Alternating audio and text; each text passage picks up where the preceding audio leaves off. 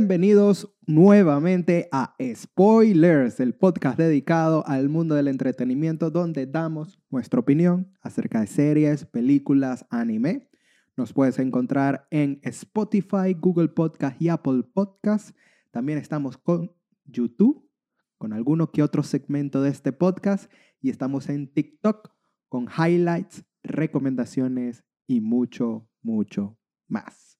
Mi nombre es Alfredo. Y yo soy Alfredo. Nuevamente estos spoilers donde hablamos de series, películas y, Y mucho, mucho más. más. Hoy un nuevo podcast para hablar de ciertas cositas que nos vimos durante la semana y una que se nos olvidó el podcast pasado. Correcto. Este podcast vamos a hablar de Teen Wolf, la película, que la pudimos ver.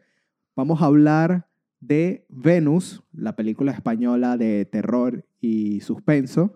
Vamos a hablar de Infesto, Infiesto. Infiesto, Infiesto. un thriller policíaco español estrenado en Netflix esta semana. Y una película danesa llamada Lobo Vikingo. Una noruega, Ah, Noruega. Yo pensé que era danesa. noruega, llamado Lobo Vikingo, también estrenada en Netflix. Y como siempre, un poquito de anime, de los que nos hemos visto, recomendando. Bueno, dicho esto, vamos a entrar, primer segmento que vamos a hablar de lo que se nos olvidó el podcast pasado, mala nuestra. Y eso que yo solo dije, le dije, ¿qué vamos a hablar de hoy? Vamos a hablar de esto, de esto, de esto. Y yo le dije, me falta algo, me falta algo. Y no me acordaba de Teen Wolf, pana. Bueno, es que se te pasó. ¿Sí me pasó? Se te pasó y ya está. La película no es mala, ojo. Estoy satisfecho. ¿Qué puedo decir de Teen Wolf? Me alegra volver a ver a estos personajes, pero como cinéfilo puedo decir, la película no está bien. Está bien. Vamos a hablar nuevamente de Teen Wolf, eh, la película disponible en Paramount Plus oficialmente, extraoficial, ya saben por dónde. Eh, se centra nuevamente en Scott McCall, que reúne a la banda una vez más cuando un viejo enemigo resurge y un juego está por comenzar. Vamos a hacerlo así Sí, sí, sí. un super vago. Teen Wolf, puedo decir nuevamente, siento, me alegra haber visto estos personajes, me alegra haber visto una continuación, porque yo soy fan de la serie. La serie me gustó mucho. Siento que este guion era más de lo que nos mostraron. Yo siento que había más cosas en este guion que chopearon y por eso yo digo, yo veo este guion como una posible temporada que resumieron en una película. Yo la veo como tratar de revivir la franquicia y que les acepten una nueva historia. Básicamente, una nueva temporada con otros personajes. O sea, dar paso a que estos personajes cierren su ciclo, porque si bien vemos en, el, en la serie original, las cosas quedan en el aire para el final de temporada. Sí, Queda súper en el aire y fue un final, vamos a ser honestos, fue malo por eso yo para digo. lo que es la serie. Entonces quisieron hacer como esta película para dar el cierre a estos personajes y quizás en un futuro, si Paramount ve reciprocidad con la película, hacer una nueva versión de Teen Wolf, como todos los remakes que se están haciendo de series viejas de su antaño y contemporáneas con ella. Argumentalmente tiene muchos huecos con el villano, con decisiones que tomaron, con personajes poco desarrollados y, que, y personajes que eran importantes en la serie, ¿Qué que personajes? marico, les, dan, les dan poquito tiempo en pantalla, Es que son Personaje- muchos, no les pueden dar todo el tiempo del mundo. personajes que básicamente eh, están nada más por el obligatorio cameo, hay personajes nuevos que no sabes quiénes son, Yo entiendo por qué pusieron ese personaje. Y sabes que lo que trata de tocar las- la película, lamentablemente no está muy bien desarrollado en ese punto. Se entiende, pero no te da el sentimiento que debió haber dado el final de la película como tal. La película no tiene que dar Sí, sentimiento. ese es el problema. Sí tiene que dar sentimiento según el hilo argumental, el segundo, porque hay dos. Ajá. Entrando un poquito en spoiler, no vamos a entrar ahorita en spoiler. Hay dos hilos argumentales. Una que se centra en Scott Claro. Y el otro hilo argumental es Derek. Pero realmente no es Derek el conductor del, del segundo hilo, no es Derek. Sí. Es su hijo. Por eso, pero es la relación padre-hijo. Que no la vemos. Vemos Por- muy poco la relación padre-hijo. Y eso es lo que te estoy diciendo. Porque básicamente Derek no sabe cómo ser papá. No ejerce, tiene un hijo rebelde. ¿Qui- ¿Quién veo yo más como figura paterna? Que es lo que va a pintar la serie. Eh, si es que hay a Scott siendo la figura paterna Y y, el que- guía del muchacho. Y eso es lo que te estoy diciendo. No se desarrolló bien al punto el hilo argumental de padre e hijo de Derek para darte el desenlace que tuvo la película. Y de igual manera, no hay el hilo argumental, no se desarrolló muy bien relación Scott, hijo de Derek, para también darte el final de la película. Sí, lo desarrollaron bien. En Mm, comparación, eso sí. Está desarrollado, pero por eso no desarrollado al nivel que te causaría tristeza o te causaría el impacto que tú digas, ok. Fue como que, ok, lo entendí. Y esto se debe a que hay muchos personajes. No siento que son muchos personajes. Yo Yo siento que son los mismos. Sí, la serie tiene muchos personajes, pero son los mismos. Ya los conocemos. Por eso.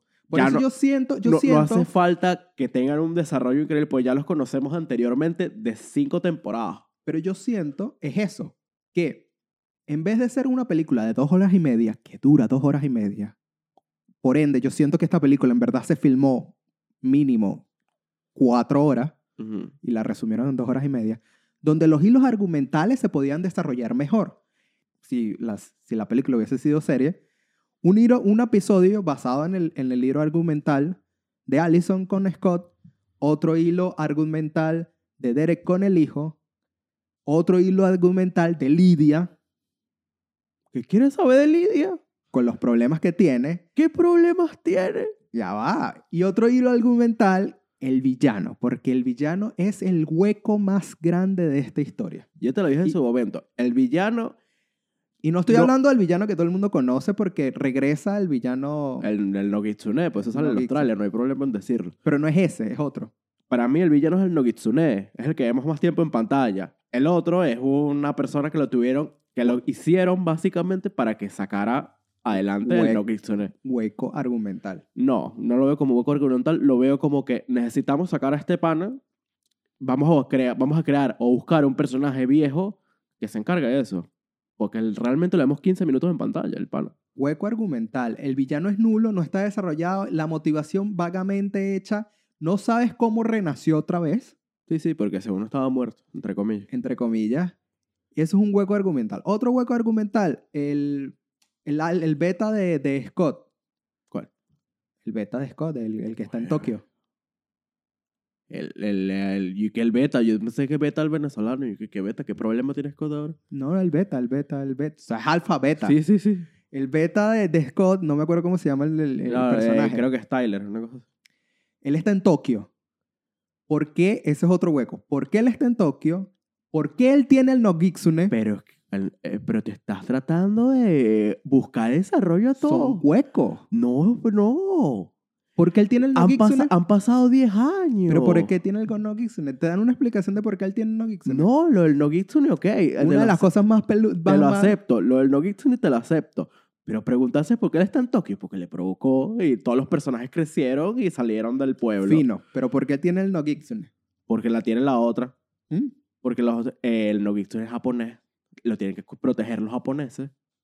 Hueco argumental. No ¿me es hueco argumental, es lógica. Eso es igual que, que Nogitsune, demonio japonés. traerte a, al personaje este, que era nada más para hacer comedia. Ese personaje sí no tiene explicaciones porque no usa sus poderes para nada. Traerte a Jackson, ¿para qué? Literal, ¿para qué? Lo sacas y haces que... Sí, ahí, ahí no hay nada que defender. Y por eso te digo, hay otros juegos que es como que el amigo de, de- del, del beta de, de, Scott, de Scott, Sí. él era súper inteligente y terminó como, como de, asistente de sheriff. ¿Por qué? Si él era como la lidia de su propio grupo. Porque es súper inteligente. Y terminó como... Así como está, él terminó en el FBI. Está, él terminó como el FBI. Ya, bueno, pero capaz el muchacho no pudo salir del pueblo y terminó. No, ¿Qué- lo ¿Qué es lo, qué es lo más cercano a, la, a, la, al a ser agente? Coño, policía. Lo pusieron por ponerlo, pues.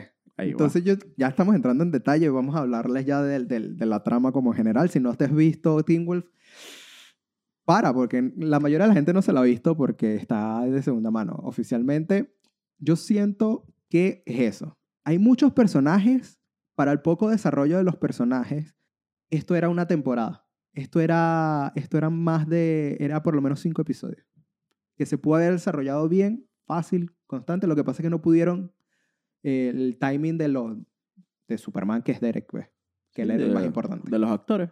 Los De él, nada más, de él nada más. Sí, sí. Porque él estaba bajo contrato y todavía sigue bajo contrato haciendo Superman y Lois. Eh, y yo creo que por eso no pudieron hacer la temporada. Claro. Ah, ahí estoy de acuerdo contigo. O realmente no quisieron hacer un pitch de una temporada, sino quisieron sacar la película, revivir sus carreras y listo. Tú cuando haces una temporada, tú contemplas no tener a Style. No, ni de verga. O sea, ese fue. Ya, ya- ya- ya- yo no lo pero no, Style- pues sí, hasta lo había dicho en entrevistas. ¿no? No, Style tenía que estar. Pero, Pero es él tiene más conflicto porque él sí tiene películas que Él hacer. tiene películas que hacer y cosas que, que rodar. Él-. Es el más importante entre todos los del cast. Sí, es. es, eh, El o que sea, relac- relació, renació. sí, el actor y el actor de Superman and Lois, esos dos son los que han triunfado más fuera de Fuera de la serie. Pero es eso. Si tú, lo, si tú vas a plantear una serie y vendérsela a Paramount, tú no puedes plantear una serie sin el personaje más carismático y, entre comillas, más importante de la serie. Sí puedes. No puedes. Sí puedes. No puedes. Porque la última temporada fue sin él. Él apareció pocos episodios. Apareció uno. Por eso. Pocos episodios. Uno. Dos, contando el cameo del primero y el cameo del último. En ese momento creo que estaba filmando que Maze Runner. No sé. Me imagino. Cuadrando la fecha. Pero es eso. No Y puedes. la O'Brien salió en, do- en dos. Sí, pero no, no puedes sin el personaje más carismático y que todo el mundo lo quiere. La última temporada fue mala, pero ya estaba cerrando y ya no le iban a dar una más. No pasa nada. Pero si tú quieres hacer un relanzamiento de la franquicia de Teen Wolf, tú no puedes plantear una serie sin Styles. Así No. de sencillo. Así que por eso es que siempre fue una película. Sí, no. Capaz una película más larga. O era una miniserie. Cinco episodios, seis episodios. Porque el final también te lo dejan abierto para una posible reboot o recuela. Vamos a ver qué dicen los creadores. Pues por algo lanzaron la película. Eso es como los, los que la película que viene de lo tuyo, A Community. Community. Yo quiero ver la, la- o sea, O sea, quiero ver cómo va a ser la película de Me, Community. me gustaría pensar que esto es como de Community. Lanzaron la película. Pero ahí todos, ahí todos van a regresar. Claro, claro, Todos. todo. el único todo. que no va a regresar es el, el- Porque tiene problemas. Chevy Chase porque tuvo problemas siempre con Sí, el sí, cast y con el- director y con el productor tuvo Obvio. problemas. Ese es el único que no va a regresar. Exacto. Pero a él lo mataron de hace tiempo, así que no importa. Me, gusta, me gustaría que fuera algo parecido. Y pensar que quizás a Community le hagan, como ahorita está de moda, rebotear todo y hacerlo moderno, capaz lo hacen moderno de nuevo. Mm, No lo van a hacer otra vez. No lo van a hacer otra vez, tú dices. Donald Glover tiene mucho... Donald Glover ya está en otro nivel. Es como Dylan O'Brien. Ok. Lo que pasa es que Donald Glover se aceptó regresar. Porque la avisaron con tiempo. Donald Glover se aceptó regresar y parece que sí va a resaltar a la película de Community y va a regresar. Eh, pero tú sabes que ya Donald Glover está en un estrato, en la sí, estratosfera, o sea, productor, eh, cantante, Charlie Gambino, el bicho ya lo Sí, hace claro. porque quiere. Lo hace porque quiere, pero por eso capaz le pica el gusanillo y produce Community, el reboot, y nuevo personaje, ¿sabes? No, yo siento que esto va a ser pronóstico por, por Community y la película que se debería filmar este año. Eh, o va a ser un juego de paintball. ¿Otra porque, porque son los más clásicos de la, de la serie. vez? Capaz tienen escena. Un juego de paintball. O por fin darnos la respuesta de quién es el bandido del, del, del, del, culo descubierto. ¿Qué es eso? No, yo no te he ¿Tú lejos no te la temporada. visto? Marico. Hay un episodio donde es básicamente eh, una parodia de Zodiac, Ok. al estilo de David Fincher. Y están tratando de descubrir a un bandido que mete monedas en el trasero de la gente que no tiene, que está descubierto con la raja, pues. Ujú. Entonces se ponen a investigar. Y eso nunca te dan la, nunca te revelan de quién es el bandido. Bueno, no sé. Los guionistas sabrán, los creadores sabrán, solo esperen que sea súper absurdo. Obvio, es Dan Harmon. Dan Harmon se va a lanzar una locura con la película de Community. Vamos a ver. Y es algo que ya tienen planeado desde hace tiempo. Porque en todas las temporadas decían, no, six seasons in a movie, seis, seis temporadas y una película, seis temporadas y una Me imagino, me película. imagino. Yo ya tiene una idea de lo que va a hacer. Sí, es lo más seguro. Lo que pasa es que todo lleva su tiempo. Y esperar el momento correcto, cuando la gente estaba olvidando. Entre ¿Tú qué crees por qué Teen Wolf también? Por eso, Fue, por- lo- fue pandemia, todo es pandemia. Ay, vamos a hacer una, una hay lectura de guion. Fue por eso, porque nadie, todo el mundo estaba en su casa, todos los actores estaban en sus casas y por eh, beneficencia hacían lo que eran las lecturas de guion otra vez y hacían los reencuentros. Entonces hicieron el recuento de Teen Wolf, hicieron el recuento de Community. Sí, y empezaron Y a hablar y dijeron, bueno, vamos a hacerlo. Sí se puede. Ya está. Chequense eh, Teen Wolf. Les prometo que voy a editar este podcast ahorita y quitarle que- hay muchos spoilers. Muchos spoilers. Pero chequense Teen Wolf. Si se pueden, oficialmente está disponible en Paramount Plus. Eh, nuevamente digo, me gusta re- revisitar a estos personajes. Lamentablemente la historia no satisfació lo que pensaba que iba a ser. Se quedó corta. Se quedó corta. En mi opinión, quedó... Quería una temporada, no quería una película. Esas son tus opiniones personales. Si se respeta. No, a mí me... Me satisfago. Me, me satisfizo. Es, es- es divertido ver a estos personajes nuevamente, pero es eso. Siento que la película quedó corta. No sé si se quedó corta, pero me dieron lo que quería. Ver otra vez los personajes y ver al mejor villano de Teen Wolf. Para mí la película quedó corta. Un poquito más de desarrollo porque estoy acostumbrado a esas, a esas temporadas épicas. No la última, la última es una mierda. La última es malísima. La penúltima es épica. La del Nogitsune como tal es la más épica de toda la serie. Sí, por eso, el mejor villano. La primera temporada es brutal. Eh, ¿Cuál otra temporada? Recuerda la dividían por parte A, parte B. Eh, sí. Por eso yo la estoy, yo la estoy contando como, part- como temporadas Entera. enteras, 10 episodios. Ok. No estoy contando los 20 episodios cuando habían 20 episodios. Ok, entonces... Yo estoy contando por historia. la- las más malas son la última y la de Jackson. La de la bestia también fue brutal. Sí, sí, por eso. Eh, men, tiene muy buenas temporadas desarrolladas bien. Por eso te digo, esto era una temporada, marico. Esto eran mínimo 10 episodios. Vamos a revivir a Allison. Y lo vuelvo a repetir. Yo siento que esta temporada era la temporada planeada para el final de la serie antes de que fuera cancelada. Me corto una, marico. Porque Allison sale en la temporada de la bestia. Sí. Y yo creo que esto iba a ser la última temporada, revivían y ya. Y final feliz. Final feliz para todo el mundo. Nunca lo sabremos. Ya en ese momento hubo la ola de cancelaciones de todo. Sí.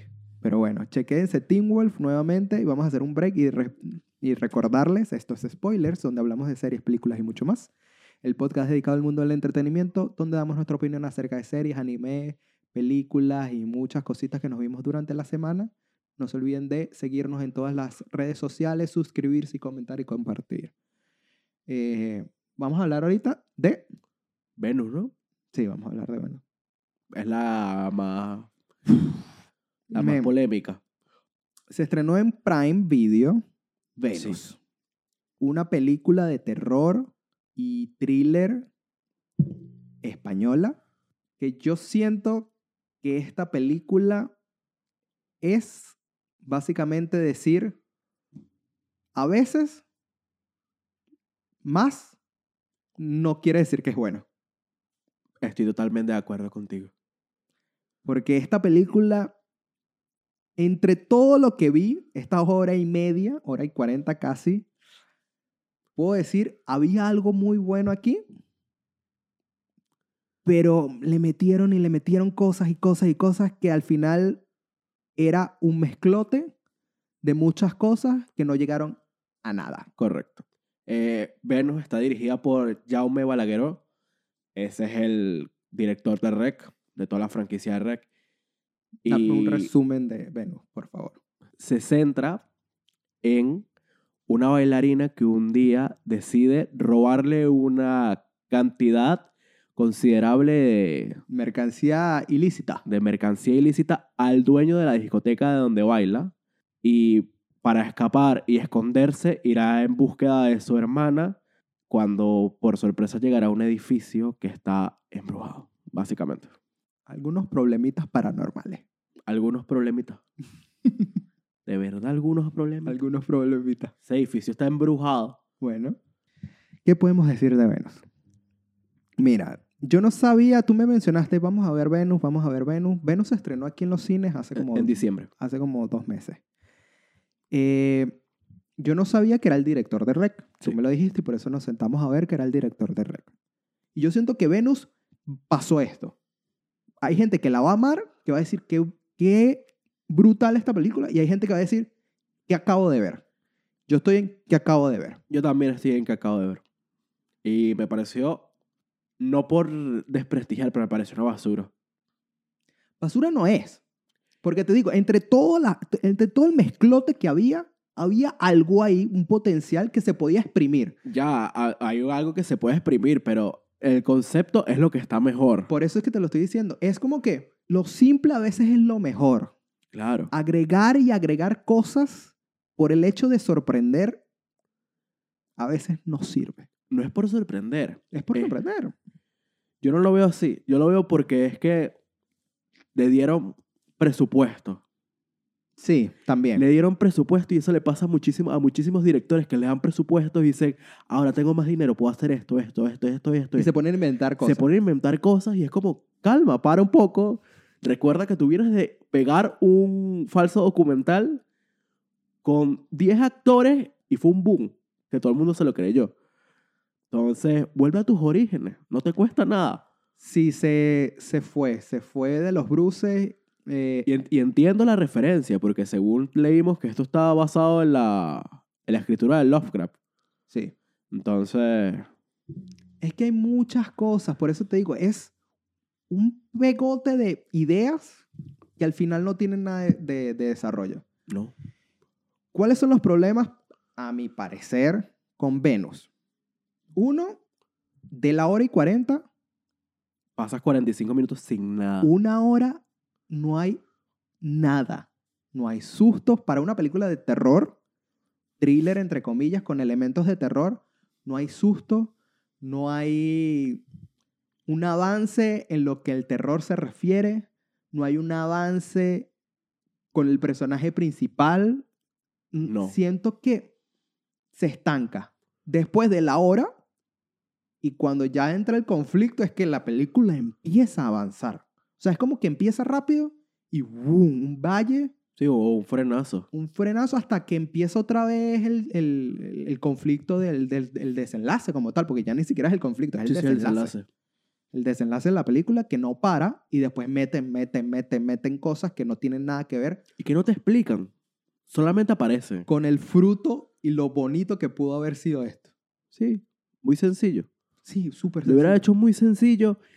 Eh, tenía el ser expósito que es polémica y alguna gente la ama, la quiere en este país, pero es polémica y ella te va a vender los tickets para que tú vayas al, al cine a verla.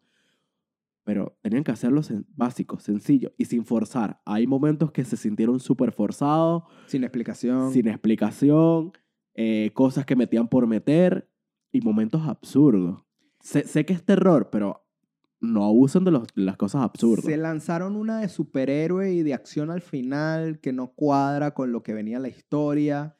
Hay momentos y personajes que tú dices, ¿de dónde saliste tú? Sí, sí. ¿Verdad? Hay una trama oculta que tú dices, si lo hubieses cortado la película aquí, quedaba perfecto. Perfecto. Eh, pero no, me extendiste 20 minutos más, 10 minutos más, y entonces como que... 20, media hora más. Por eso te digo, vamos a entrar un poquito en detalle, no por criticar, por eso te digo, yo siento que esto es el mismo estilo de maligno, o la amas o la odias. Y Maligno fue lo mismo. Metieron cosas por hay meter. gente que la, la adora Sí, esta sí, sí, sí. película. Estoy claro. Y metieron, maligno es, Bombardea. Mete, mete, mete, mete. es mete. un slasher, es un eh, thriller, de fantasma, eh, Policíaco. policiaco, después te lanzan el origen de un supervillano, después es eh, una película de ciencia ficción, todo mezclado en uno. En- Entonces, un en ese momento hay que decir al director, mezclote. lee, para. Para, piensa un poquito. Sí, Reflexiona. un estilo de película B. Tómate un té. Y ya. Y fue por eso, eh, o, la, o te gustó o dices, what the fuck. Pero es el mismo sentido, porque yo siento que en Maligno Si tú seguías con la trama original de que ella está conectada con el asesino sin Perfecto. ser un monstruo, yo creo que la película normal, entretenida, bajo perfil, Sí. fina, Algo que ya hemos visto, nos lo cuentan de manera diferente y ya está. Se acabó. pero, ¿sabes? Querían, no, es un monstruo pegado a la espalda. Para los spoilers, los que no se han visto malignos. Ya Maligno salió hace dos años. Sí. Pero en esta es lo mismo. En esto, men, te la centraban fino en el sentido de que, y entrando en spoiler, esta bailarina roba mercancía, se escapa y por heridas tiene que acudir a su hermana, que no ha visto hace mil años. ¿Qué pasa? La hermana ahorita está viviendo un momento muy estresante porque en su casa hay actividad paranormal. Ahí me agarraste. Yo Sí, dije, sí. muy bien. No es como lo hubiese hecho yo, Pero está bien. pero el concepto está genial. Fino. Entonces, la hermana desaparece, ella se queda con la hija de la hermana. Fino. Los, los jefes de, de la discoteca lo, van buscándola. Hasta ahí va perfecto. Un poco lenta, porque no va súper lenta Sí, no avanza. no avanza, eh, sacan una así de sombrero y que, bueno, vamos a consultar una bruja para ver dónde estás tú. En vez Lo de paranormal. que de nada sirvió porque le preguntan a las bailarinas, ah, yo creo que tiene una hermana. Sí, que se contradice. Y la, y, y la bruja le escupe dónde está la tipa, pero marico, le preguntaste a la bailarina. O sea, Ya, pero es que él no sabía, pues. Es que le pregunto, no sabía que el otro había consultado a una bruja. Pero bueno. Eh, claro, hasta ahí estamos bien. Hay actividad paranormal y tal. Los, los, los jefes de la discoteca llegan a la casa. ¡Pum! Y se revela, spoiler nuevamente, el misterio más grande. Yo dije, nada, men, son unas brujas. Sí, sí. Que sí lo son. Sí lo son. Hay unas señoras en el edificio que son unas brujas. Pero de repente, después de que te dan esa revelación, la película cambia. ¡Jum! Otra vez. Ah, sí son brujas, pero no son brujas por las razones que tú crees. Son brujas porque se viene una entidad, una reencarnación de un ente Superior. superior El anticristo. por así decirlo, en un, eh, que ellas piensan que es la niñita. Te la fumaste, güey. Y de repente sale un personaje grotesco que no sabes de dónde sale. Aparece. Es como un mago. Y, ¿sabes? No hay fantasmas ni nada, pero son la mayoría de las cosas que tienen relación paranormal son sueños. Entonces, ¿para qué me hace sueños si no es verdad y de repente sí es verdad? Y después llegan los maleantes y hay una bomba y la craja se vuelve una, una héroe de acción. What the fuck, man? Acabas de dar el mejor resumen de película. Tal cual. What the fuck? Tal cual. Y termina, ¿ah? El final es lo más estúpido que ver en tu vida. Nece- necesitas recuperar tu mercancía. Tienes 20 hombres armados. Se vuelve una película de acción. Se vuelve una película de acción, pero el final como tal, tienes 20 hombres armados. La caraja sale bañada de sangre con la niña en los brazos y la bolsa caminando. Lógica de los, de los maleantes. Ay, qué bella. Ay, qué bella. ¿Quién eres tú? ¿Qué pasa contigo? Ay, tú eres un ser celestial. No, necesitas tu mercancía. Pégale 40 tiros y ya está. Y la recuperas y se acabó. Por eso te digo, hay muchas cosas que tú dices, wey, wey, men, simplifícamelo. Tú me lo dejabas que las viejas eh, eran, eh, la- las señoras mayores, perdón. las señoras mayores eran brujas y hacían sacrificios para mantenerse vivas. Perfecto. Ya, no tienes que hacer más nada. No tienes que meter unos monjes locos, no tienes que meter una criatura espacial eh, Sí, sí, sí. Espacial, tal cual. No tienes que meter a 500 personas que buscan a la caraja como si fuera Terminator. Sí. Yo, le yo, yo veía la película y yo le decía, "Men, son siete tipos armados que van a buscar a una bailarina Herida. que está herida como si fuera Rambo.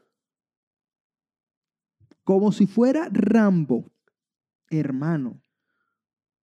¿Qué lógica tiene eso? Tú me dejabas que el dueño del, del- de la discoteca, que era el, el amante de la caraja. Exacto. No, era- no, ese no es el dueño.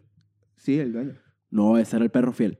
Bueno, él, el moro, Sí. más el otro. Ey, ey, esa palabra no se dice. Ah, bueno, eso es lo que dice la película, perdón. Ok. ¿Ok? Y eso no lo estoy diciendo yo, eso lo dice la película y se refieren a ese personaje así. Y el otro tipo, esos tres, son los que entran al edificio y las brujas los matan a ellos. Está bien. Queda perfecto. Sí. Y ya está. Y que haya un desenlace con la niña y tal. Y pelea y... La acabó. droga pasa a segundo plano, matan a, la- a las personas de la discoteca, el jefe tiene problemas con, con las personas, con su, la- a los que les tenía que vender la droga Sí. y sacrifican al- al- a, a estas A demás. mujeres. Que supuestamente te lo hice al principio. Sí, sí, al principio te cuentan la historia. Ah, no, es que mataron a la señora. Mataron a las tres señoras. Por eso es que es ese ¿Mataron a las tres señoras? Sí. ¿Es por eso? Yo pensé que iban a matar a las tres. No, ella, pum, pum, pum. Ya. Sí lo hace, pero mataron a la señora en vez de a las otras tres. Ok. Absurdo. Por eso te digo, menos es más. Tú me decías esto. Bruja, sacrificio, se mantenían vivas. Ya, me vuelve a lo básico, papi. Ya. Y en el proceso mataron a, a la gente de la discoteca. Fino. Y ganan las señoras. Ya está. Me hubiese gustado 1500 veces. Sí. Hubiera sido una película de terror española memorable. Normal. Normal. Que, cambi- que cambiara el, el Ah. estilo. Porque la película es memorable, porque como te digo, o la amas o la, o la odias. Sí, sí, claro. Entonces, eso es lo que yo creo que la película debió haber hecho. ¿Cómo lo hubiese hecho yo? Cuéntanos, a ver. Yo me hubiese aplicado, y te lo dije mientras la estábamos viendo, yo hubiese aplicado Psycho. En lo que da la palabra. Porque tiene los mismas, la, la premisa al principio es Psycho. Sí. Una señora se roba algo y escapa de, de estas personas que, a las que robó.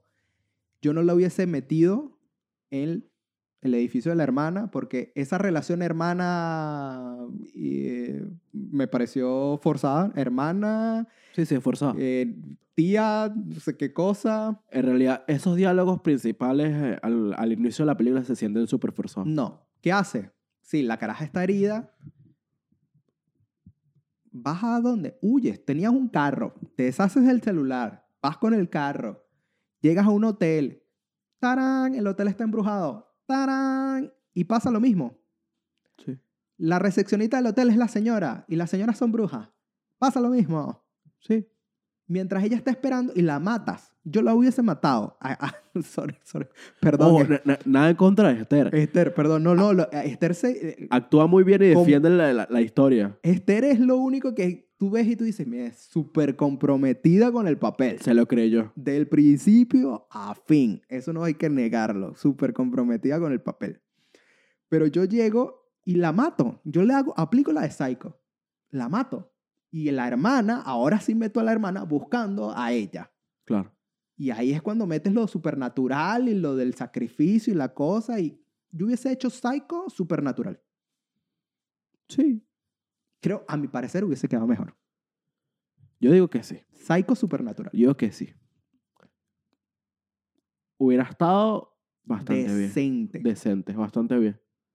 Y llamado la atención. que, lo- que los de la Se- se- discoteca. sería como Psycho mezclada con las tres brujas estas.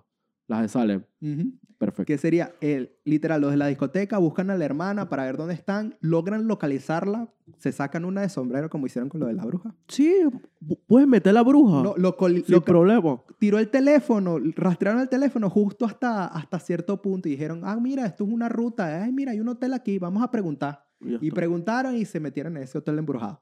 Y ya ahí te resolvía hasta el problema. Sí. Porque yo creo que así fue que Psycho. Estaban buscando dónde era y se quedaron en el mismo hotel. Y vieron, ay, mira, ella firmó, ay, sí estuvo aquí. Bueno, Yo lo hubiese hecho así, no sé.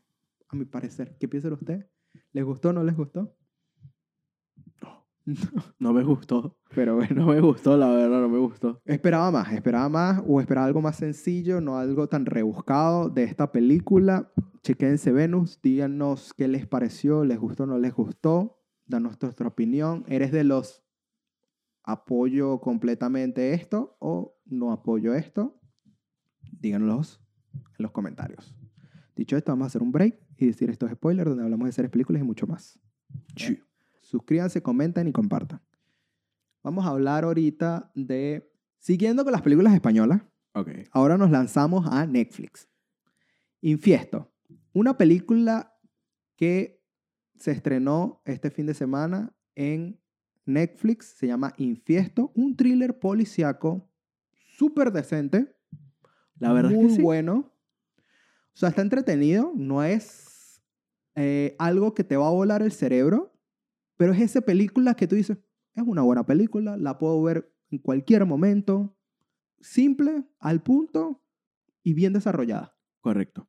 Sí, Infiesto es, por así decirlo, eh, un claro ejemplo de que hay muchas películas policíacas, muchos thrillers policíacos, pero no hay ninguno que lo mezcle con la pandemia.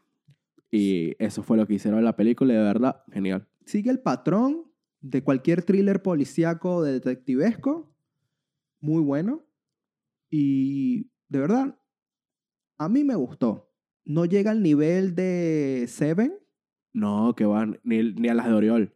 ni la... Es que Oriol tampoco tiene thriller policíaco como tal. Policíaco, policíaco. No, no. policíaco, policíaco. Entonces, no llega a Seven, pero es súper entretenida. Sí. Es para matar tiempo. Y está bien hecha, está muy bien Y hecha. es una hora y media y se siente muy rápido. Está muy bien hecha, súper disponible, recomendadísima. Eh, Infesto se centra en una pareja de policías que están en inicios del estado de alarma de la pandemia cuando les cae un caso. Una chica secuestrada es localizada y ellos tienen que averiguar quién fue el que la secuestró y qué hay detrás de todo esto. Premisa simple, desarrollo simple y se va, es como un juego del ratón, se va expandiendo. Sí.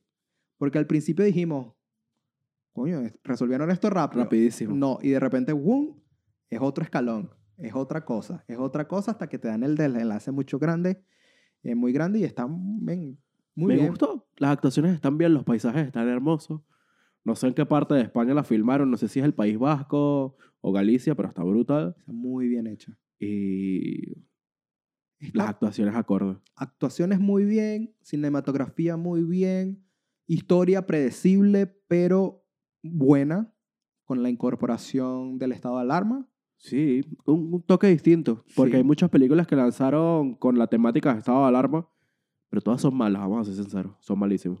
Y chequénsela, disponible en Netflix. No vamos a entrar en el spoiler porque es típica película de policía, es descubrir quiénes son los que están haciendo esto. Sí, lo arruinaríamos. Eh, lo único que puedo comentar de la película, aunque es predecible en el sentido de cómo va a terminar en cier- hasta cierto punto, porque, Sí. sabes, es una película de policía, van a descubrir quién es el malo. Me gustó el hecho de que los villanos no están a simple vista. Tienen que hacer Sí, trabajo esfuerzo. detectivesco y averiguar qué pasa. Correcto. Me gustó, se lo trabajaron. Se lo trabajaron. Buena película, me gustó. No es algo de que, ay, sí, el villano está ahí y tal. No, el villano no está ahí, pero... Ay, y te obliga a pensar un poquito. Lo que pasa es que tú lo descifraste, pero yo en ese momento no me enfoqué en ver quién era el villano. Yo me dejé llevar por la película. Es que cuando ya llegas a un punto, yo dije, es este, pana, porque cuando, no quiero entrar al spoiler, yo dije, ya al final, tú ya sabes quién es. Porque algo, algo muy sospechoso pasó y yo dije, "Oye, Sí, sí, este". sí. Y, y bueno, pero bueno, chequense Infesto, está disponible en Netflix, un thriller policíaco relajado, chill, para que se vean en su casa. Dicho esto, yo voy a recomendar en esta misma temática de thriller, porque como te digo, me gustó mucho este thriller, yo voy a recomendar una trilogía muy similar, también española y también disponible en Netflix.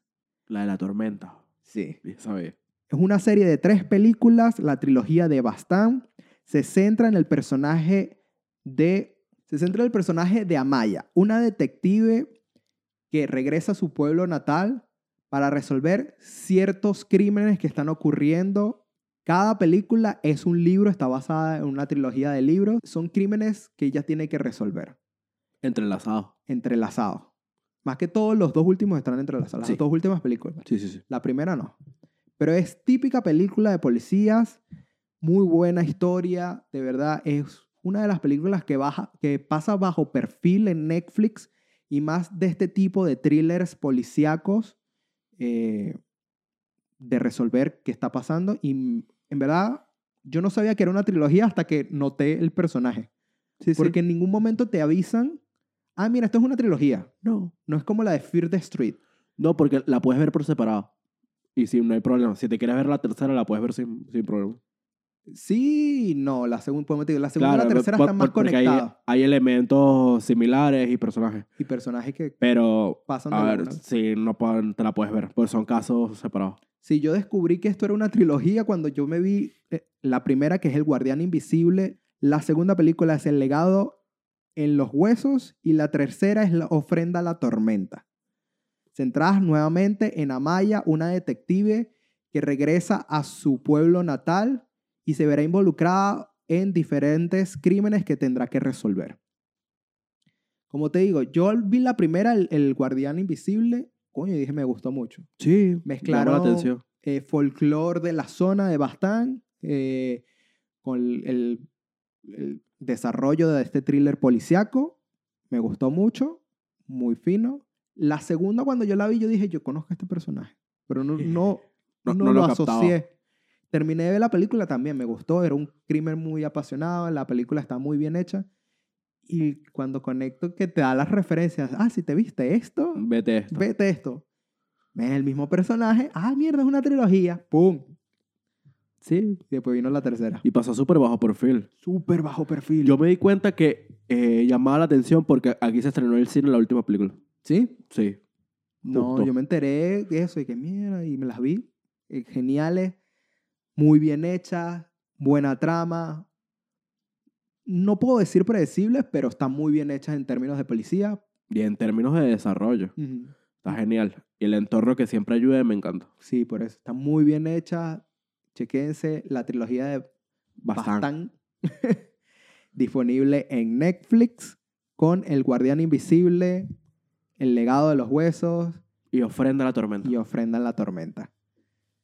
Dicho esto, vamos a hacer un break y decir esto es spoiler, donde hablamos de series, películas y mucho más. El podcast dedicado al mundo del entretenimiento, donde nos pueden encontrar en YouTube, Google Podcast y Apple Podcast y Spotify. Y también estamos en TikTok a punto de llegar a los mil. Pero bueno, ahora vamos a saltar otra vez a los lobos. Au. Hablamos de Teen Wolf y ahora vamos a hablar de una película que se estrenó en Netflix el viernes, una película noruega llamado Lobo Vikingo. Y yo puedo decir, mucho potencial y me decepcionó al final. Tanto nadar para morir en la orilla. Esta película es tanto nadar para morir en la orilla. Tiene, al igual que Venus, al igual que este tipo de películas, tiene mucho potencial, pero no los... No lo terminan de cerrar. No lo terminan de cerrar, güey. Esa es la palabra. No lo terminan de cerrar. Sí, ese es el problema. De verdad, eh, los noruegos saben hacer películas. Sí, men, empieza muy bien. Eso es como la de Troll también. Sí, sí, sí. Muy, muy buena base, pero al final te quedas como que, en serio, este es el final. No, Sí, a la, a- a la mitad se vuelve aburrida. no puede ser. güey.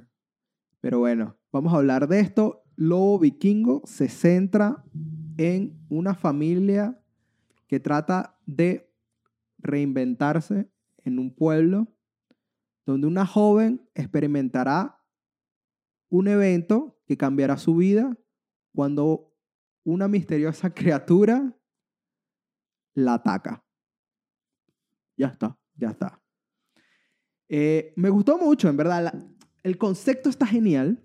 Cómo lo estaban desarrollando estaba genial hasta la mitad. Es que es una investigación de que estás buscando un, un lobo. Y, Y tenías la contraparte del, de- del personaje principal lidiando con esta transformación. Y Exacto. por eso me gustó mucho, porque tienes un thriller policíaco con elementos de terror Paranormal. paranormal y tienes este paralelo de la policía buscando qué está pasando con este lobo súper loco. Lo- lobo, que ya de por sí te lo mencionaban en la película Licántropo. Eh, Ahí va. Y claro, tienes a esta, esta joven que tiene este desenlace con el lobo y la transformación que está, obviamente, se está transformando en una, una mujer lobo. Y estaba muy bien. Y al final yo dije, no, me, me la, me la molestaste, brother. Es malo. El final es malo. Es malo. El final es malo. Me gustó y todo el sentido, y ya entrando un poquito en spoiler, de que el lobo era lobo. Sí, sí, sí. No me gustó el prólogo. El prólogo está de más. El prólogo era innecesario. A ver, es para contar un poquito el folclore noruego. Era innecesaria. Sí, es innecesario. Totalmente innecesario. El y es prólogo, larguito. el prólogo, y eso es lo que yo tengo, a mí me molestan a veces los prólogos. Si el prólogo no es para darte Dato. datos de lo que se va a presentar en la película, que no se puede ver en la película, de nada sirve que tú pongas un prólogo. Claro. ¿Me entiendes? Los prólogos sirven mejor es cuando hay mucha información por fuera que no puedes llenar en la película y por eso está el prólogo. Sí, sí. Dicho Star Wars, la más eh, reconocible película que tiene un prólogo al principio Sí, te cuentan todo el contexto. de episodio 3, episodio 4, perdón, New Hope, que te dicen, la rebelión, no sé qué cosa, eh, eh, Obi-Wan está buscando, ¿por qué? Porque tú no conoces a estos personajes y ya entras a, a mitad de la acción. Entonces tú necesitas un prólogo para que te diga, mira, está pasando esto, por eso es que yo te lanzo un prólogo. ¿Me entiendes? Exactamente. En este cambio te dicen, ay, sí, un vikingo invadió Normandía y se trajo un lobo y el lobo Mató a todos los vikingos. ¿Tiene algo que ver con la que voy a ver de la película? No. No, básicamente es la leyenda de los lobos. No. No saben usar el prólogo. Prólogo es algo que va a ocurrir. Sí, sí. Que algo que ocurrió antes que tiene relación con lo que está ocurriendo. Es, es igual. Otro prólogo súper interesante y súper bien hecho. El de Underworld. Hablando de, De lobos. de lobos y vampiros. El prólogo de Underworld te dice, hay una guerra milenaria entre vampiros y licántropos que ahora se conoce como Lycan. Ya. Tú ya sabes por qué al principio tú ves a dos vampiros peleándose con gente. Ya, tú dices, ah, bueno, hay una guerra desde hace mil años. Sí, sí. Y siguen. No tengo que expresarte de que este es, es por esto, por esto, por esto. No, hay una guerra y ya. Sí, sí, es para dar contexto. Básicamente es contexto. eso. Y darte el contexto de uno de los personajes porque te preguntan, Mark, te- el prólogo de Underworld es Marcus, el vampiro no sé qué cosa, y eso te lo ponen en el prólogo. Sí, sí. Muy bien hecho. Nada más que agregar. Con Lobo Vikingo pasa lo, lo contrario y hay muchas películas así. Sí, hay muchos que ponen prólogo innecesariamente. Hay una película de vampiros en Netflix igual que ponen un prólogo estúpido. ¿Cuál? ¿Ah? Eh, es de un joven que es como manejan limusinas, que lo contratan y... Ya sé cuál estás diciendo. Sí, La de Jesse. la de Jesse. Esa tiene un prólogo que te revela básicamente toda la película. Toda la película. O sea, el prólogo, el prólogo me resumió la película. ¿Para qué me lanza un prólogo que me resume la película? Sí. A veces es horrible la película. Prólogo es... Nada más me ponías el prólogo. Hay una guerra entre eh, tal zona de, de Estados Unidos, hay una guerra eh, contra los vampiros. Ya, ciérrame el prólogo. No me tienes que decir, hay una guerra milenaria los vampiros hay un tratado y el tratado se va a romper. Y eso pasa en la película. Te lo están contando. Eso pasa en la película. ¿Para qué me vas a poner un prólogo que pasa algo en la película? Claro, no tiene sentido. Ver, lo ponen por poner. Dices, ay, queda bonito. Ay, sí, queda bonito. Unas letricas antes que te avisan algo. No. La gente no es tonta. Es igual que All People. All People, el prólogo está bien. Claro. Está perfecto. A- a- te lo ponen perfecto. Hay una fuerza maligna que posee a los, a los señores mayores. Ya está. Se acabó. Ya no te tengo que dar más explicación. Y ya, no te dan explicaciones. Empiezan a pasar cosas constantes durante una hora y media y ya, tú ya sabes por qué. Pero bueno, Lobo Vikingo, como te digo, tuvo muchas expectativas, tuvo mucho potencial, pero lamentablemente el tercer acto se cae por los desenlaces que ocurren. Podemos Sí. entrar un poquito en detalle de Lobo Vikingo. Si no te lo has visto, chequéntelo. Está disponible en Netflix. De verdad, es una... Está entretenido, pero siento es que mm, le faltó más. Claro. Lo dejo a su opinión para que se la chequen y se la vean y nos digan si les gustó o no les gustó esta película. ¿Verdad? Eh, básicamente es eso. Te centras en la policía que está investigando y su hija fue la que la mordió el lobo. Yes. Fino. La hija está viviendo... El principio de la película, la hija está teniendo visiones, se está transformando, su oído... Y eso me dio flashback de una película clásica de hombres lobos, que es Hombres Lobo, un, un hombre lobo americano en Londres.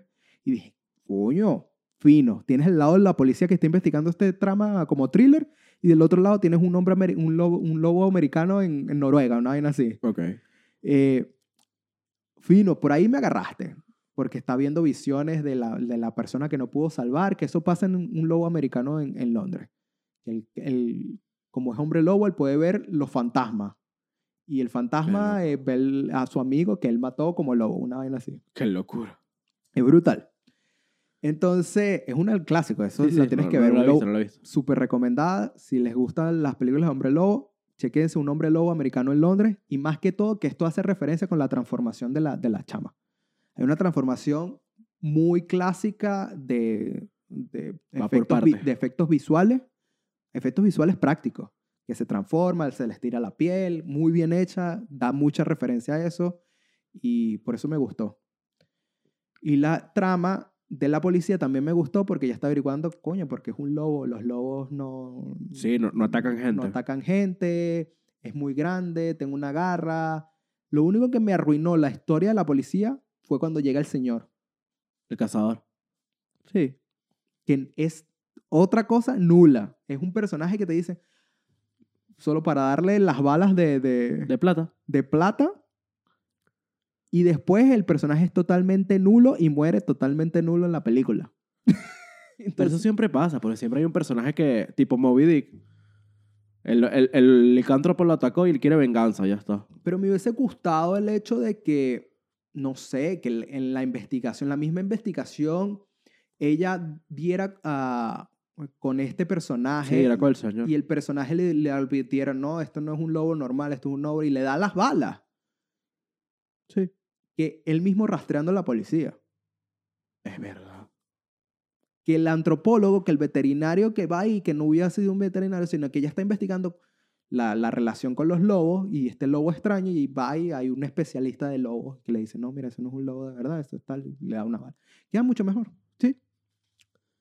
Pero que al final la, tip- la, la, la chama se transforma, hay una relación loca que no se desarrolla nunca, porque te ponen como que ella está peleada con la mamá porque el papá murió, pero no te dicen cómo murió el papá, y entonces ella está molesta con la mamá porque se fueron a otro país, a, otra, o O sea, otro, otro otro país. país, pues son suecos. Y, ¿sabes? Ahora tiene otra relación con un hombre, entonces tiene una hermanita, entonces no te desarrollan la relación de la hermanita con la, la chama que se está transformando en mujer lobo, que al final como que esta relación, eh, hay un momento clave que la hermanita es la que logra conectar cuando ella ya está transformada completamente. A ella le da una locura cuando ella se transforma en lobo y mata medio mundo, media, ciudad. Lo muy- típico. se volvió muy lo- eh, hollywoodense de, de acción en ese Sí, sí, punto. sí. Y al final te quedas como que, ah, la mamá la mató. O no la mató. Te dejaron el final abierto. Sorpresa. ¿Cuál fue el punto de toda la relación hermana, hermana, Madre e hija. madre, hija, papá? No llegó a nada. No, dieron, el dieron como migajita el contexto de lo que te iba a pasar. no dieron una resolución para lo que nos están presentando y ese es el problema a veces con, con las escrituras. Sí, es una película de hombres lobos, pero me estás hablando de que hay un conflicto entre la mamá y la hija porque el papá se murió, sabrá Dios de qué. Sí, sí, no lo explican. Si tú me dices, ay, mi hija, es que mi papá, tu papá estaba enfermo, eso es lo único que te dicen, tu papá estaba enfermo y se murió.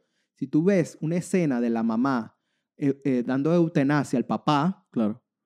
tiene mucho más sentido que la mamá le dé eutanasia a la hija que está transformada en hombre lobo o no quiere hacer eso. Es así. O desarrollame la relación eh, hermanastra, hermana, hermana, hermana.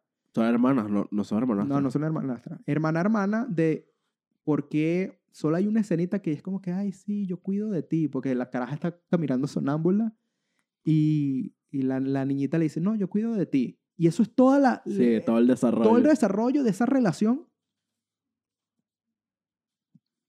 ¿Para qué? Para que al final terminen, yo sí cuido de ti. Y la mataron igual. Sí. Igualito la ataca. Obvio, es un lobo.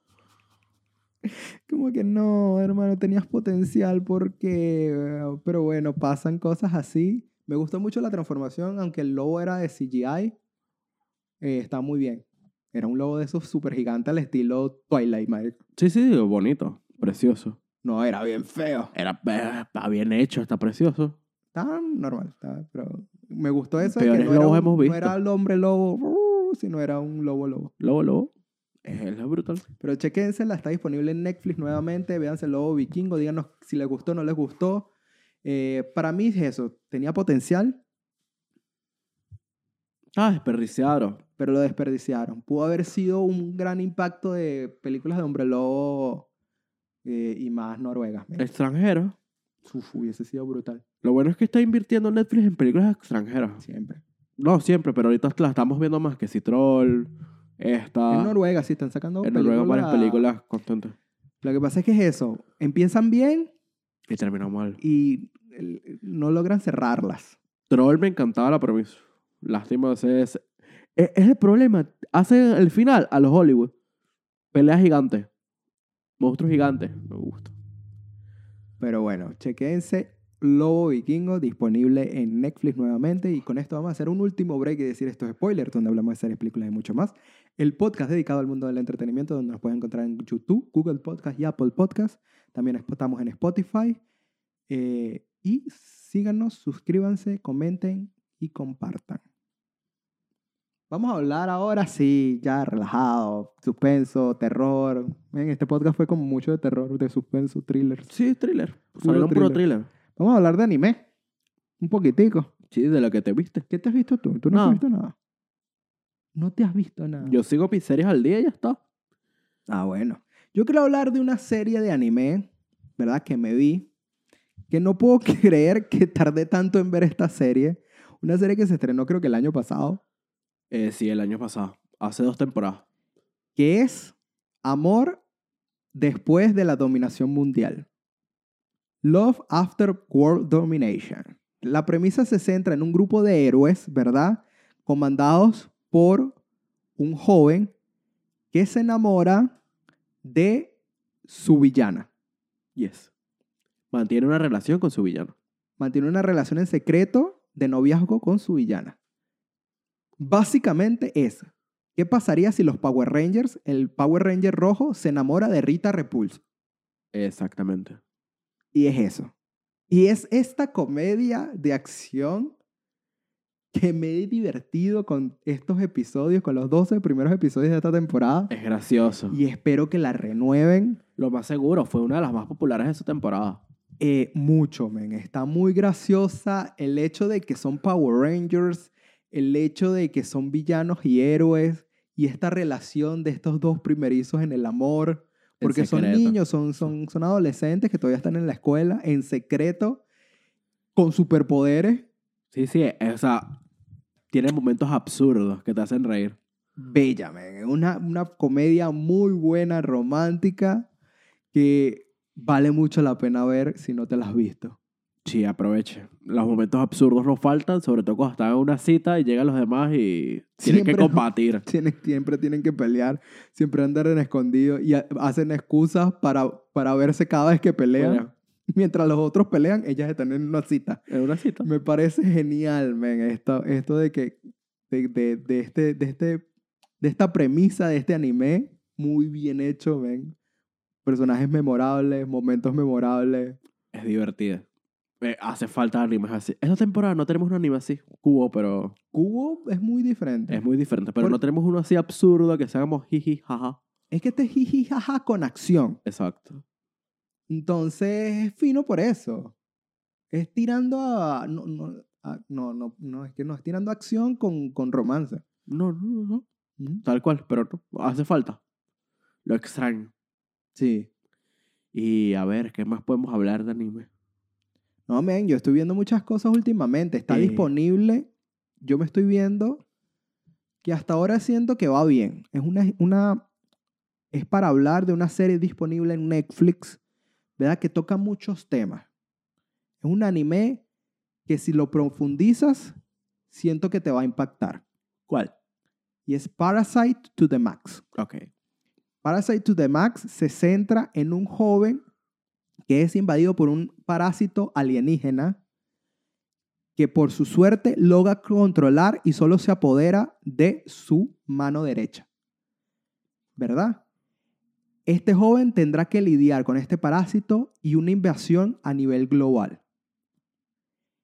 Esta historia está muy buena y profundiza muchos temas acerca de lo que es ser humano, de lo que es el potencial humano y el cambio de una persona drásticamente. Qué fumado. Es un anime fumado en ese sentido, tiene acción, tiene muchas cosas que filosofar de este anime. Yo todavía me termino, necesito terminarlo, voy por la mitad del anime, son 25 episodios, ¿verdad? Pero es eso, te habla de qué es ser humano, te habla de mm, qué es ser animal, el potencial que tú tienes, y te habla de ese, de ese momento cuando un parásito te ayuda, porque en la naturaleza hay parásitos, ¿verdad? Que literalmente ayudan a otros animales y ellos se sustentan de esos animales. Sí. Por ejemplo, de ponértelo, eh, hay un ave que se centra en los rinocerontes, si no me acuerdo, o en los hipopótamos, que el ave siempre está posada ahí y ella come de los parásitos que le puede quitar al rinoceronte y ella se sustenta de eso y el eso. rinoceronte se salva por, porque le están quitando los parásitos. Sí, igual los peces, los peces pequeños con las ballenas. con las ballenas y esto. Entonces es muy interesante ese punto de, de la filosofía de ser hombre, ser, ser humano y la filosofía de que un ente superior, cómo nos ve a nosotros y cómo nos proyecta a la humanidad y qué es ser depredador, qué es no ser depredador y todos estos temas se tocan en Parasite to the Max. Oye, qué interesante. Yo no la he visto. La tengo que ver. La ventaja es que está disponible en Netflix. Nuevamente cuenta con 25 episodios y la puedes chequear si no estás eh, asociado a Crunchyroll o a otras cosas. Me parece genial. Está muy bien, está muy bien. La de ti es que seguir. Vamos a hacer una campaña para que Alfredo se vea eh, tu mentira en abril. Yo no, le, quiero, le- le llevo jalando para que sea tu mentira en abril como tres no- meses. yo no quiero llorar, men. No vas a llorar. Yo sé, que- mira, es que, es que yo lo sabía. Es que este señorito que está aquí hablando esto ya para terminar este podcast, yo me acuerdo que él me recomendaba, te tienes que ver a Silent Voice. Y yo le decía, yo no, yo no me quiero ver Silent Voice porque es un dramón y me va a hacer llorar. Vete a Silent Voice. Es excelente. Yo sé que es excelente, le decía. Hasta que me decidí y la vi justo en el peor momento para tener una película de anime, la vi yo, de drama De drama. En Año Nuevo. Yo estaba antes de recibir el Año Nuevo casi que llorando y que Es que es muy buena. para los que no se han visto y quieren un anime de verdad que les cambie la perspectiva en el sentido de los animes no son eh, para niños. para niños y quieres ver una historia conmovedora en muchos sentidos y desgarradora en muchos sentidos, les recomiendo a Silent Voice.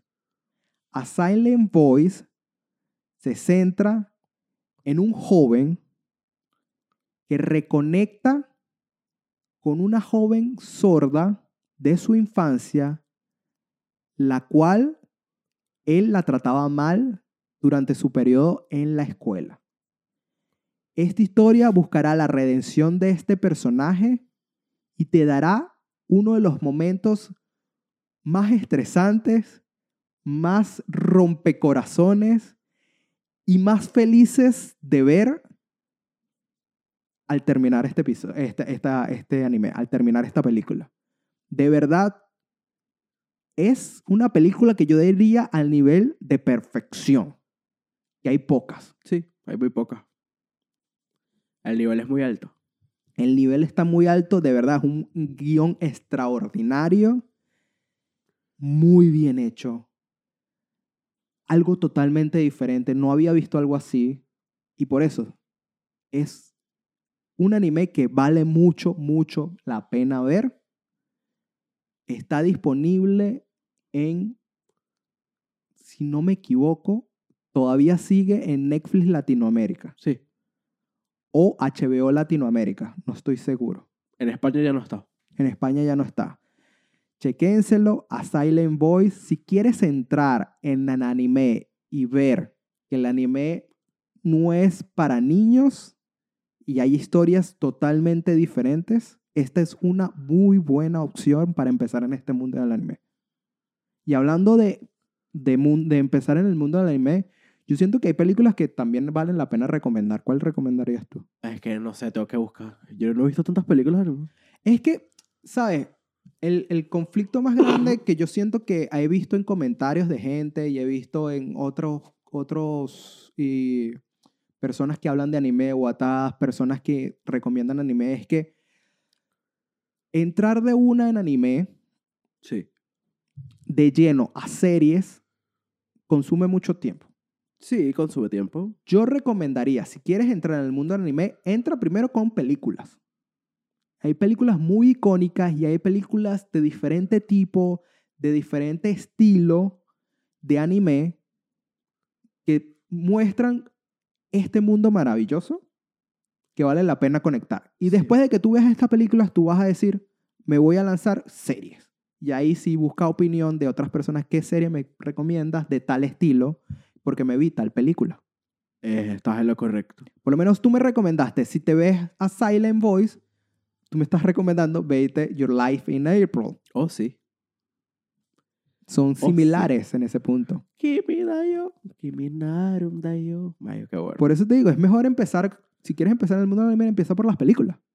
Sí, empieza por las películas. Hay mucha variedad. Sobre todo en el tema de Hay clásicos. animes auto. Hay clásicos, yo no me he visto.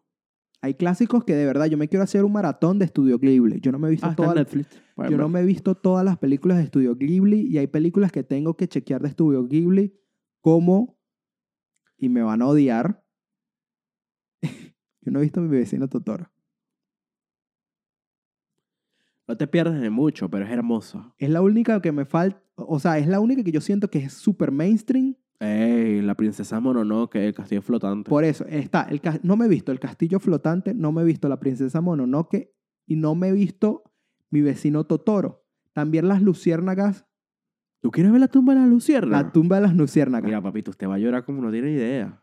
Lo peor es que yo he visto eh, películas de Estudio Ghibli, Sí, sí. la de los gatos, he visto la de El viaje de Chihiro, he visto muchas películas de Estudio Ghibli, pero no las principales que todo el mundo habla del Estudio Ghibli. Son las que aparecen de vez en cuando, las que ponen en la televisión o las que, va- las que reproducen por aquí. Men, yo me quiero hacer ese maratón de ver todas y... Yo creo que deberíamos hacer un segmento así como que hoy nos vimos del Estudio Ghibli.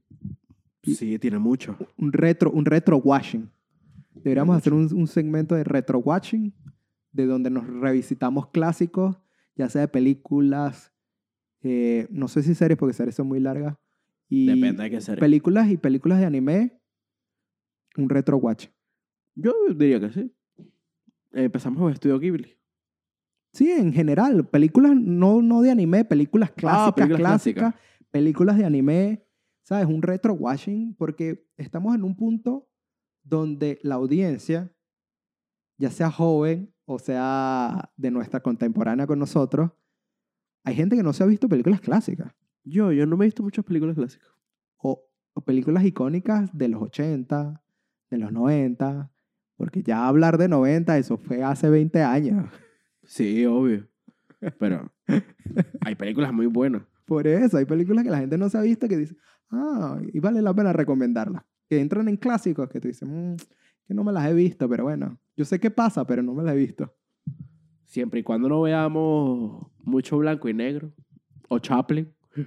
Ey, esos son clásicos. Yo sé que es, Cha- yo sé que es súper clásico, pero. Chaplin no me gusta. Mira, hay unas películas en blanco y negro que te vuelan el cerebro, No, yo estoy claro. que tú dices, ¿what? Casablanca no me provoca verlo. Cabe destacar que yo cuando vi la primera vez Casablanca no la pude ver, me quedé dormido. ¿Viste? Y pasaron los años y me la vi y dije, pues, qué peliculón. No, yo sé que es un peliculón y que es un clásico y Es es, un- una obra maestra del cine, pero no. Casablanca es para cuando tú estés en un estado de visualización de películas que tú digas, me la quiero ver. Tienes que estar, y lo voy a poner así, para ver Casablanca tienes que estar en un estado mental de madurez, Ok. para apreciar lo que es Casablanca. Así de simple. No se la recomiendo a jóvenes porque no la van a aguantar la mecha. Se la recomiendo a gente, sí, de, de contemporánea conmigo. Pero bueno, eh, dicho esto, chequense todas las recomendaciones que hemos hablado hoy en este podcast. No se olviden de suscribirse, comentar y compartir. Mi nombre es Alfredo Y yo soy Alfredo. y esto es Spoiler, donde hablamos de series, películas y mucho, mucho más. Y un último mensaje. Dejen de subir spoilers de Kimetsu no Yaiba, gracias. Los quiero. Chao.